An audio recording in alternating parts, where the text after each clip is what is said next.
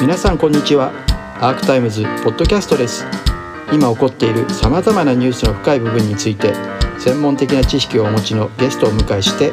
望月磯子さんと私尾形俊彦が掘り下げていきます。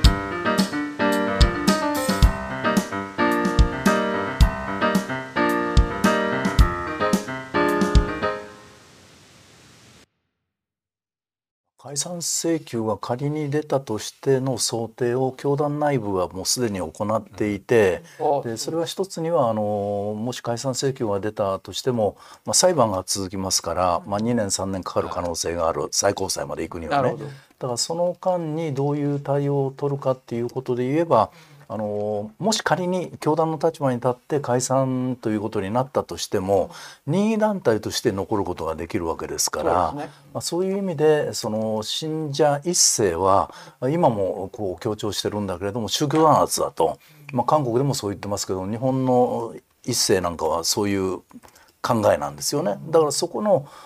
結束っていうのは固まっていくんだけれども2世3世になってくるとそこまでの縛りっていうか精神的に、まあ、もっと自由になるっていうような思いもあるからだから今どうなんですかね江戸さん2万3,000の署名っていうのは信者一世が多いってことなんじゃないんですかね。だと思いますけどね。であとこれなんか資産隠しとかもしてんじゃないかみたいなこととかあるんですけど、これあの別にあの任意団体になったからといってその宗教法人にあの献金とかお金を納めたってことに団体はその宗教法人になる前からやっぱりあったわけなんでこれで例えばあの宗教法人として解散命令下って法人でなくなったとしても本体が残ってる以上別にそこに対して損害賠償請求はいくらでもできるはずなんですよね。宗教法人が外れたからといってそこに請求できないわけじゃないので。だからその辺のお金の動きであるとかそういうのをちゃんと抑えながらやらないとあの女優なんかが資産移しちゃっても請求できないみたいなこと言ってますけどもそれ別に女優の話なんてまた取り取り合う必要はないないので。別にあのそうなんですだからこの人数の減り方もそうだし今後上部さんの有田さんおっしゃったように23年はやっぱりそうやってかかるので、うん、その間にどう動くかでメディアがどうちゃんちゃんと報じ続けるかとか、うん、あたり監視の目をずっと持ってないとまた変なことになりそうな気がしますけどね。政治家の動き含めて。変なことっていうのは元また元に戻っていくということですか？そうですね。教団はあのいろいろ政治家は今報道が過熱してるから一旦離れてるけど、きっと元通りにあのみんな戻ってくるっていうかちゃんとみんな分かってくれてますみたいなこと内部では言ってますからね。あ、そういうこと言ってますね。ねこれもとにかく報道被害だと過熱報道だっていう宗教バッシングだみたいなそういうロジックで言ってますからね。それを信者の方に伝えてる。あもちろんそうです内部で。はいそれがダダ漏れだっていうのはあれあのこの間韓国で集会やってアメリカのポンペイオ元国務長官が出てでその時決議を挙げてるんだけども日本のこの報道被害っていうのは共産党の陰謀だみたいなことを相変わらずそういうもう何十年同じこと言うわけですよ。ですね。あのちなみにその救済新法が異例のこの土曜審議で決着して、はいあの山口博弁護士なんかはもうちょっと慎重に拙速すぎなんじゃないかとかただ小川加盟の小川さゆりさんなんかはやはりこうまあ十分ではないけれど涙しながら、まあ、こういうことがあの通ってとりあえずは良かったというお話してたりとか、まあ、ちょっとこう皆さんの中で評価分かれてましたけれど、あのマインドコントロールの定義はっきりしてないなとかいろいろ私も聞いてて引っかかるところはあったんですけどお二人は今回のこの救済新法どういうふうに評価されてますか？どうですか？どうですか？あのまあこういう法案ができたってこと自体それだけはいいことなんですよね。うん、あのアームストロング船長じゃないですけど、あの自分にとっては小さな一歩だが人類にとって大きな一歩だみたいな、あのカルト問題、カルト対策にとって大きな一歩だと思うんですけど、内容は全然まだまだなので、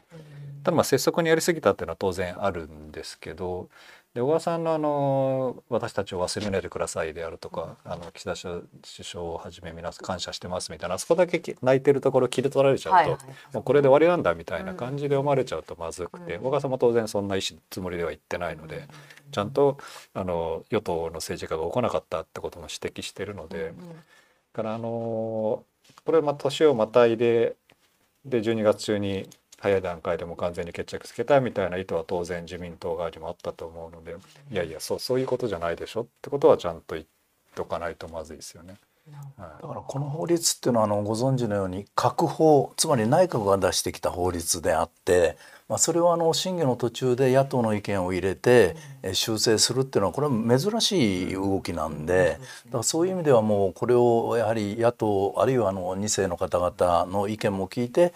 成立させておかないと岸田政権に唾液になるぞという判断だと思うんですよね。だからその法律ができるまではあの被害弁連なんかもこんな法律じゃあの箸にも棒にもかからないほとんど役に立たないって言ったのは少しでもいい法律になってもらいたいという思いから厳しい評価を、まあ、我々もね言ってきたんだけれども結果的にあの旧統一教会問題が7月以降これだけ社会問題になって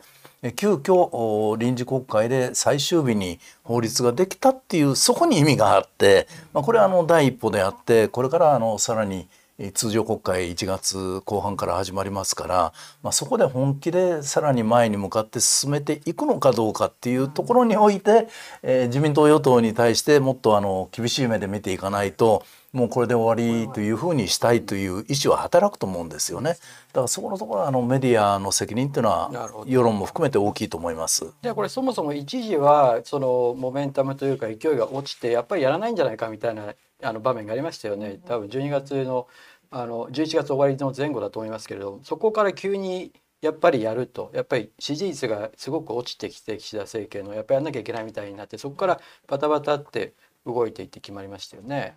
これねあのまあ、エイトさんが本当に頑張って7月以降の今の動きがあるんだけれども自民党の幹部がこう言うんですよ戦後自民党のスキャンダルはいっぱいあったけれども最大のスキャンダルじゃないかっていう言い方するんですよ。でどういうことですかって言ったら例えば田中角栄元首相が逮捕された、まあ、びっくりしましたね。だから金丸信さんが脱税で逮捕された、まあ、びっくりしました。でリクルート株を国会議員が40人もらってて竹下内閣は約1年7か月で崩壊するんだけれども、ね。うん、だけど角栄さんが逮捕される金丸さんが逮捕される。でリクルートで、えー、竹下内閣が退陣する。だそこで決着がついてるわけですよ。だからこの統一教会問題っていうのは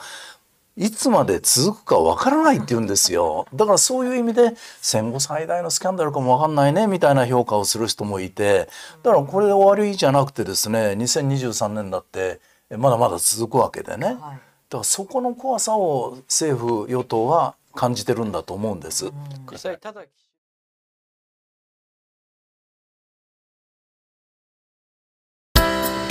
アークタイムズポッドキャストお聞きいただきありがとうございます他にも様々なエピソードがありますのでぜひお聞きください。動画は YouTube 上のアークタイムズチャンネルでご覧になれます。こちらもぜひご活用ください。